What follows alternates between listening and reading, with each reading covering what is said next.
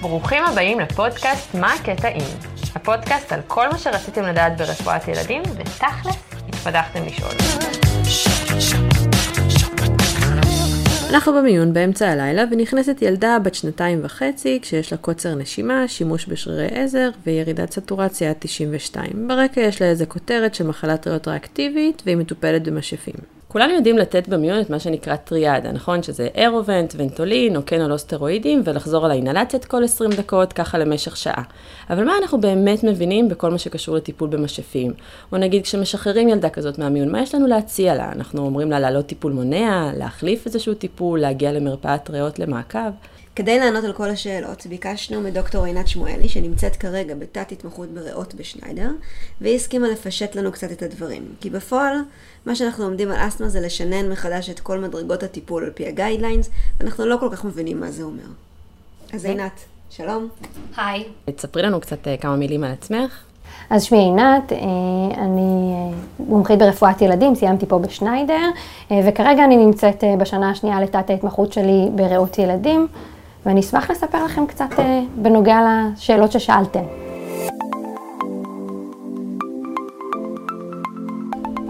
אז בואו נתחיל אה, בעצם מההתחלה, על הכותרת הזאת שאנחנו לפעמים אה, רואים ולפעמים אפילו כותבים HRAD, שלא תמיד כולם יודעים, אבל זה Hyper-Reactive Airway Disease, ובגלל זה לא כותבים בקיצורים.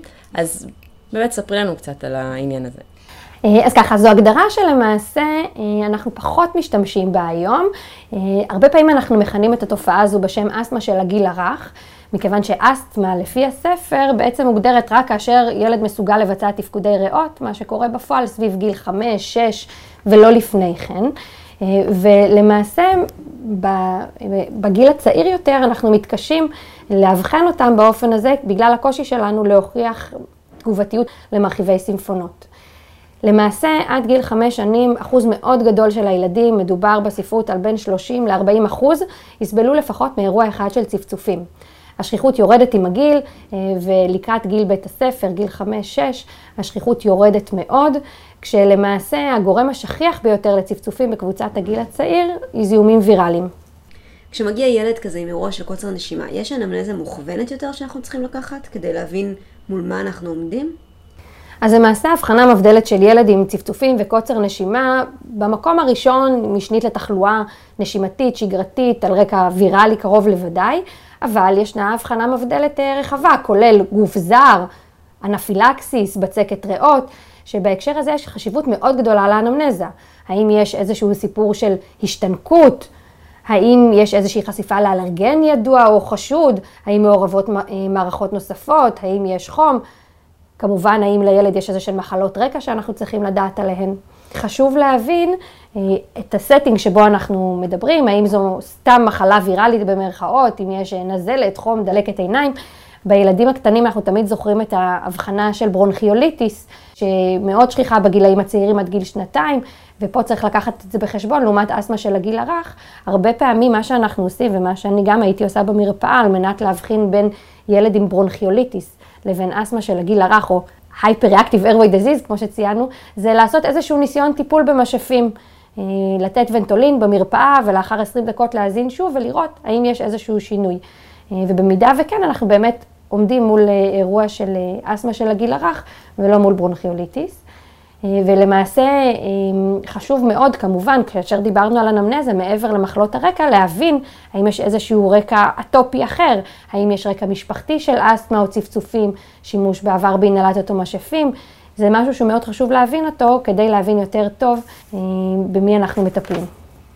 רציתי להזכיר במילה את ה-Modified Asthma Predictive Index, שנועד להעריך האם ילדים צעירים שחוו לפחות ארבעה אירועי צפצופים בשנה האחרונה, נמצאים בסיכון לאסתמה בעתיד. אנחנו כוללים בתוכו קריטריונים מז'וריים, מהם מספיק אחד, כמו אסתמה של אחד ההורים, אטופיק דרמטיטיס, רגישות לאירו-אלרגנים, וקריטריונים מינוריים, מהם דרושים לפחות שניים, כמו צפצופים, גם כשהילד לא מנוזל, אאוזינופיליה מעל 4%, או אלרגיה למזונות בהם חלב, ביצים ובוטנים.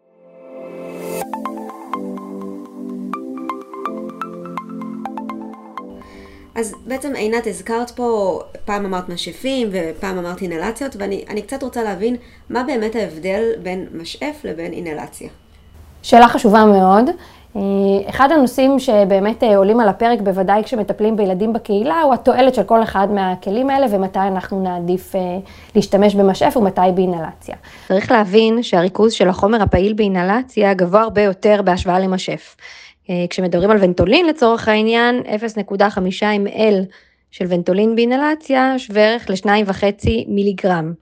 בעוד שמדברים על המשאף הסטנדרטי של ונטולין, מדובר בלחיצה אחת ששווה ל-100 מיקרוגרם, כלומר ריכוז הרבה הרבה יותר נמוך. עם זאת, כשאנחנו מדברים על החומר הפעיל שמגיע לריאות בסופו של דבר, באינהלציה אחוז הרבה יותר נמוך יגיע לריאה, קשה לאמוד בדיוק כמה, ואנחנו יודעים שחלק גדול מהחומר יתפזר לחלל האוויר, ואחוז מאוד מאוד קטן נמצא את דרכו לריאה, בעוד שבשימוש נכון במשאף, אנחנו נגיע לריכוזים יעילים הרבה יותר גבוהים.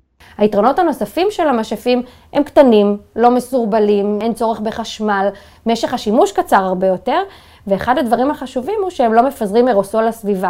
מה שהיה מאוד משמעותי בשנה האחרונה, וזו אחת הסיבות שעברנו בצורה, בצורה גורפת לשימוש במשאפים ולא באינהלציות, הן במיון והן במחלקות. למה לפעמים בכל זאת אנשים מתרשמים שהאינהלציה היא יעילה יותר ממשאף? אולי יש פה איזשהו אלמנט פלסבו, אולי עקב העובדה שמדובר במצב פסיבי אה, ולא אקטיבי, אבל בפועל אם מבצעים את השימוש במשאף נכון ונותנים מספיק לחיצות, אין סיבה שהמשאף יהיה פחות יעיל מהאינהלציה. כולנו בעצם אה, מכירים את המצב הזה שאנחנו רושמים את האינהלציה במיון, ואז את חוזרת לראות מה שלום הילד, האמא מחזיקה את המסכה בצד אחד, הילד מתרוצץ בצד השני, ורוב האינהלציה באמת אה, יוצאת החוצה, ו... ונראה שעם המשאף זה יכול להיות הרבה יותר קצר ויעיל. בדיוק כך. אוקיי. אז בואו נדבר בעצם על סוגי המשאפים שיש, אה, כי לפעמים זה מרגיש כמו ברדק שלם, כשאנחנו רואים ייעוץ של רופא ריאות, ש... שרושם כל מיני סוגים של משאפים, אז אם תוכלי ככה לכוון אותנו. וכמובן, יש את כל ההורים שאומרים, אני לא זוכר את השם, אני, יש לי כחול, יש לי כתום, יש לי חום, יש לי לבן, את כל צבעי הקשת, ואת צריכה להבין מה לעזאזל הילד לוקח. אז נודה לך מאוד אם גם תשתמשי בשמות של הצבעים של המשאפים. אז בשמחה אשמח לעשות סדר. אפשר לחלק את סוגי המשאפים לפי אה, שני סוגי תת חלוקה. אה, אפשרות אחת היא לחלק אותם לפי החומר הפעיל, אפשרות נוספת היא לפי דרך המתן. אז נתחיל בחומר הפעיל. אז ישנם הבטא אגוניסטים, בהם כמובן אה, ונטולין, המכונה גם המשאף הכחול, מגיע כאמור במינון של 100 מיקרוגרם. מבחינת מספר הלחיצות, אנחנו יכולים להגיע אפילו עד 4 לחיצות מה שלפעמים הורים חוששים ממנו, אבל אנחנו יודעים שאין בעיה, אנחנו יכולים להגיע אפילו לעשר לחיצות במיון במצבים של התקף אסתמה קשה.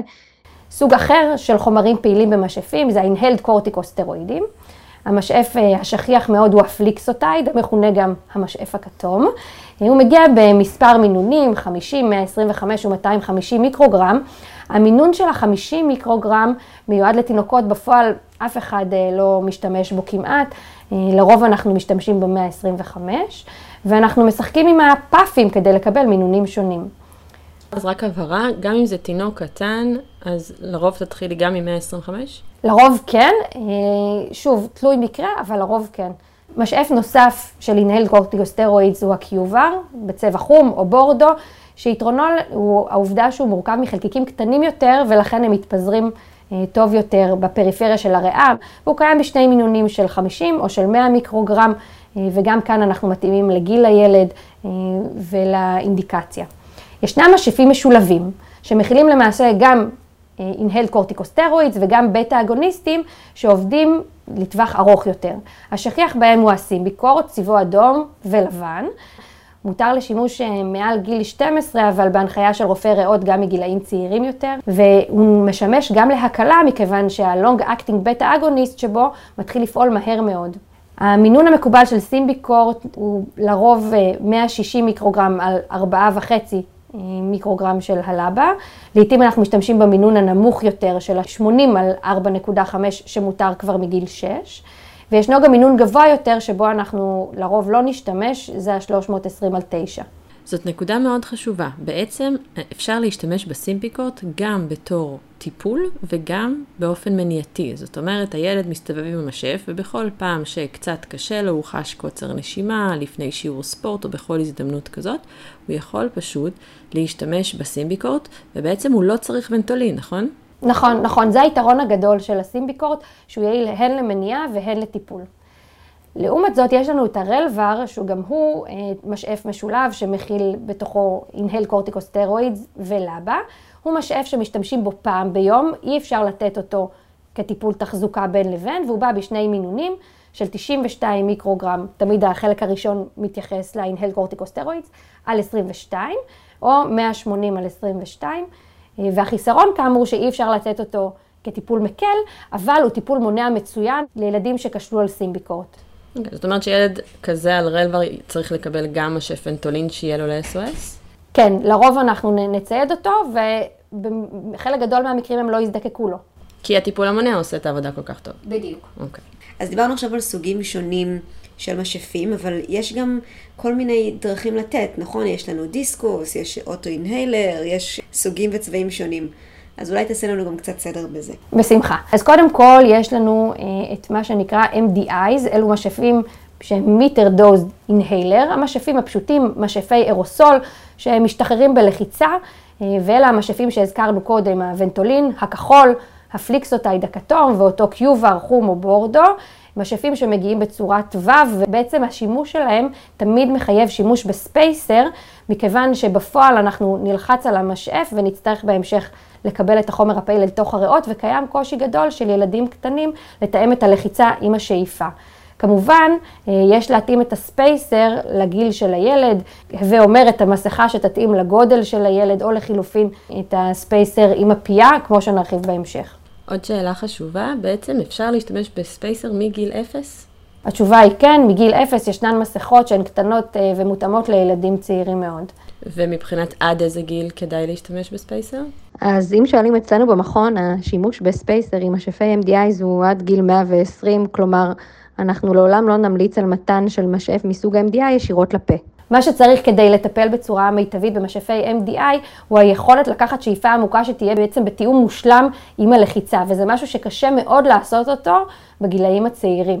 אה, מגיל חמש לערך אנחנו עוברים לשימוש בספייסר שהוא עם פייה, ואז הילד בעצם יכול לקחת את השאיפות בעצמו, אבל עדיין נזדקק לספייסר כדי לאפשר הגעה של החומר הפעיל לריאות בצורה מיטבית. אז דיברנו על ה-MDIs, ישנם משאפים אה, שנקראים DPI או Dry Powder Inhaler, משאפי אבקה יבשה, שהם כוללים למעשה שלושה סוגים. הראשון הוא דיסקוס, כמו שהזכרת, קיים גם עבור פליקסוטייד ונטולין, או משאף סרטייד שהוא משאף משולב אה, שלא הזכרנו קודם, דומה בתכונותיו לסימביקורט.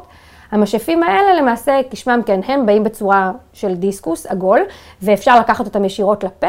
אנחנו למעשה טוענים אותם ולוקחים את השאיפה בצורה איטית לריאות. מכיוון שהם מחייבים שיתוף פעולה, אנחנו כמובן ניתן אותם בילדים גדולים יותר. משאפים אחרים הם הטורבו-היילר, כמו הסימביקורט שהזכרנו קודם, קיים גם הבודיקורט שהוא אינהל קורטיקוסטרואיד בטורבו-היילר, גם הם ניתנים ישירות לפה, מחייבים שיתוף פעולה ושאיפה מאוד חזקה על מנת שהחומר יגיע כמו שצריך לריאות. זאת אומרת, אם אני מבינה נכון, אנחנו עושים איזשהו סיבוב במכשיר, עושים איזשהו קליק, החומר מתרכז בנקודה מסוימת, ואז הילד צריך פשוט לעשות נשימה מאוד מאוד עמוקה וחזקה כדי שכל החומר ייכנס פנימה. נכון, בדריי פאודר אינהלר למעשה אנחנו טוענים את החומר, עושים איזשהו קליק, סיבוב, זה תלוי בסוג המשאף, וצריך שאיפה כדי שהחומר ייכנס פנימה. הסוג השלישי של משאפי DPI הוא האליפטה, כמו הרלבר שדיברנו עליו, שגם הוא בעצם ניתן לשימוש ישירות לפה ומחייב אה, שאיפה הפעם ארוכה ולא חזקה, כדי שהחומר יגיע לריאות. כל המשאפים האלה יכולים להיות מאוד מבלבלים, ואם אתם רוצים לדעת יותר, אני מציעה לכם להקיש בגוגל מצאית משאפים, תקבלו תמונה נהדרת של כל סוגי המשאפים, אה, והרבה מידע מעבר למה שדיברנו כאן, אבל אולי זה קורס למתקדמים. אוקיי, okay, אז ילד מתאשפז במחלקה, ואנחנו באמת נותנים לו את הטיפול המיטבי כדי לשפר אותו. אבל לפני השחרור אנחנו מקפידים לשלוח אותו להדרכת משאפים. אז מה בעצם קורה שם בפועל בהדרכת המשאפים? כמו שאמרתי קודם, שימוש נכון במשאפים הוא קריטי, והוא אחת הסיבות השכיחות ביותר לכך שהורים מדווחים על טיפול במשאפים שלא הצליח. אז מאוד מאוד חשוב לנו שההורים ידעו לד... לתת את המשאף בצורה נכונה. אנחנו מתאימים את סוג המשאף כמובן לגיל הילד, אבל גם לצרכיו ויכולותיו. כמו שאמרנו, משאפים מסוג אה, MDI מחייבים שימוש ב spacer, ובמקרה הזה מאוד חשוב להתאים את גודל המסכה אה, לילד, וסביב גיל 5 לעבור לשימוש בפייה.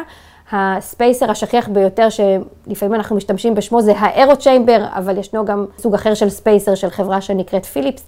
אלו שני הסוגים שקיימים בשוק, ולשניהם מסכות בגדלים מעט שונים, ולכן חשוב לעשות בדיקה ולראות מה מתאים ביותר לילד.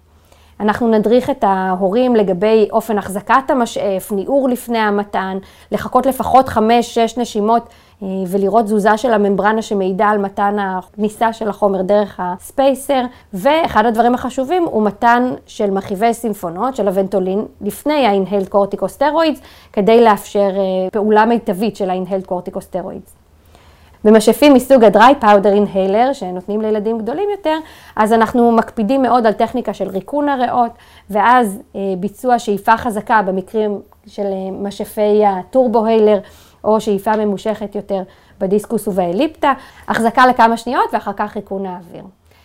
חשוב לציין שאחרי כל שימוש במשאף שמכיל בתוכו אינהל קורטיקוסטרואידס, אנחנו תמיד מנחים לשטוף את הפה, עדיף לכן אה, שהשימוש יתבצע לפני צחצוח השיניים, וזאת למנוע פטרת בפה. אז באמת בהזדמנות הזאת הייתי רוצה להמליץ לכל אחד לגשת למכון ריאות ולראות איך עושים הדרכת משאפים, כי אין דבר יותר מביך מזה שההורה שכרגע רשמת לו במרפאה את הצ'מבר ואת הכחול ואת הכתום, מגיע אליך ואומר, נו, איך משתמשים בזה? אז uh, באמת אני ממליצה, כדאי. אוקיי, okay, אז אני בעצם מקבלת uh, במרפאה או במיון uh, ילד שהגיע עם התקף של אה, צפצופים, ואני מטפלת בו והוא משתפר. עכשיו עם מה אני משחררת אותו הביתה? אוקיי, okay, אז ילד שבאמת מגיע עם התקף ראשון, ואנחנו רואים תגובה טובה אצלו לטיפול במשאפים, ואחרי ששללנו אטיולוגיה אחרת שאינה ריאתית, כמו שפירטנו קודם, באמת בהתאם לחומרת ההתקף, נחליט האם כן או לא לשחרר עם סטרואידים סיסטמיים. ולגבי מתן משאפים, בילדים צעירים, מתחת לגיל 8-9, אז אה, המינימום שלנו יש שני, שתי שאיפות של inhaled corticosteroids, לרוב, כמו שאמרנו, הפליקסוטייד 125 פעמיים ביום. והוונטולין במינון מינימלי של שתי שאיפות, שלוש פעמים ביום עד לחלוף התסמינים, כמו שאמרנו, אפשר גם להגיע לשלוש, ארבע לחיצות של ונטולין, כשהרבה פעמים אנחנו ממליצים על הפסקה הדרגתית בשימוש במשאפים, תוך המשך inhaled corticosteroids, וכאמור, התאמה של הספייסרים שנתנו לגודל הילד. בילדים גדולים יותר, אנחנו אה, הרבה פעמים נעדיף כאמור משאפים מסוג DPI, כמו הסימביקורט, במינון של 160 או 80 מיקרוגרם, שתי לחיצות פעמיים ביום ועד שלוש או ארבע פעמים ביום, בהתקף שמגיע למיון. בילדים שיש להם איזשהו רקע ידוע, אירועים חוזרים, של אה, קשיי נשימה, אנחנו בהחלט אה, נשקול מתן של טיפול מונע, אבל השאלה האם המיון הוא ה setting המתאים, זו שאלה טובה. לרוב במקרים האלה יש חשיבות למעקב רופא מטפל שיכול להחליט על טיפול מונע, ובוודאי אם יש אה, שאלה ורופא מטפל מתלבט, אפשר תמיד להפנות לרופא ריאות. לא דיברנו על הסטרואידים הסיסטמיים, אז לפעמים אנחנו כן מוסיפים אותם, לפעמים לא. הנושא של סטרואידים סיסטמיים, כאמור, אה, כתלות במצבו של הילד, ילדים עם התקפי קוצר נשימה משמעותיים, דסטורציות, אז בהחלט אה, יש מקום למתן סטרואידים סיסטמיים. אני יודעת, או לפחות בזמני במחלקה, הייתה נטייה לחשוב שבזמן מתן סטרואידים סיסטמיים אין צורך בסטרואידים בשאיפה.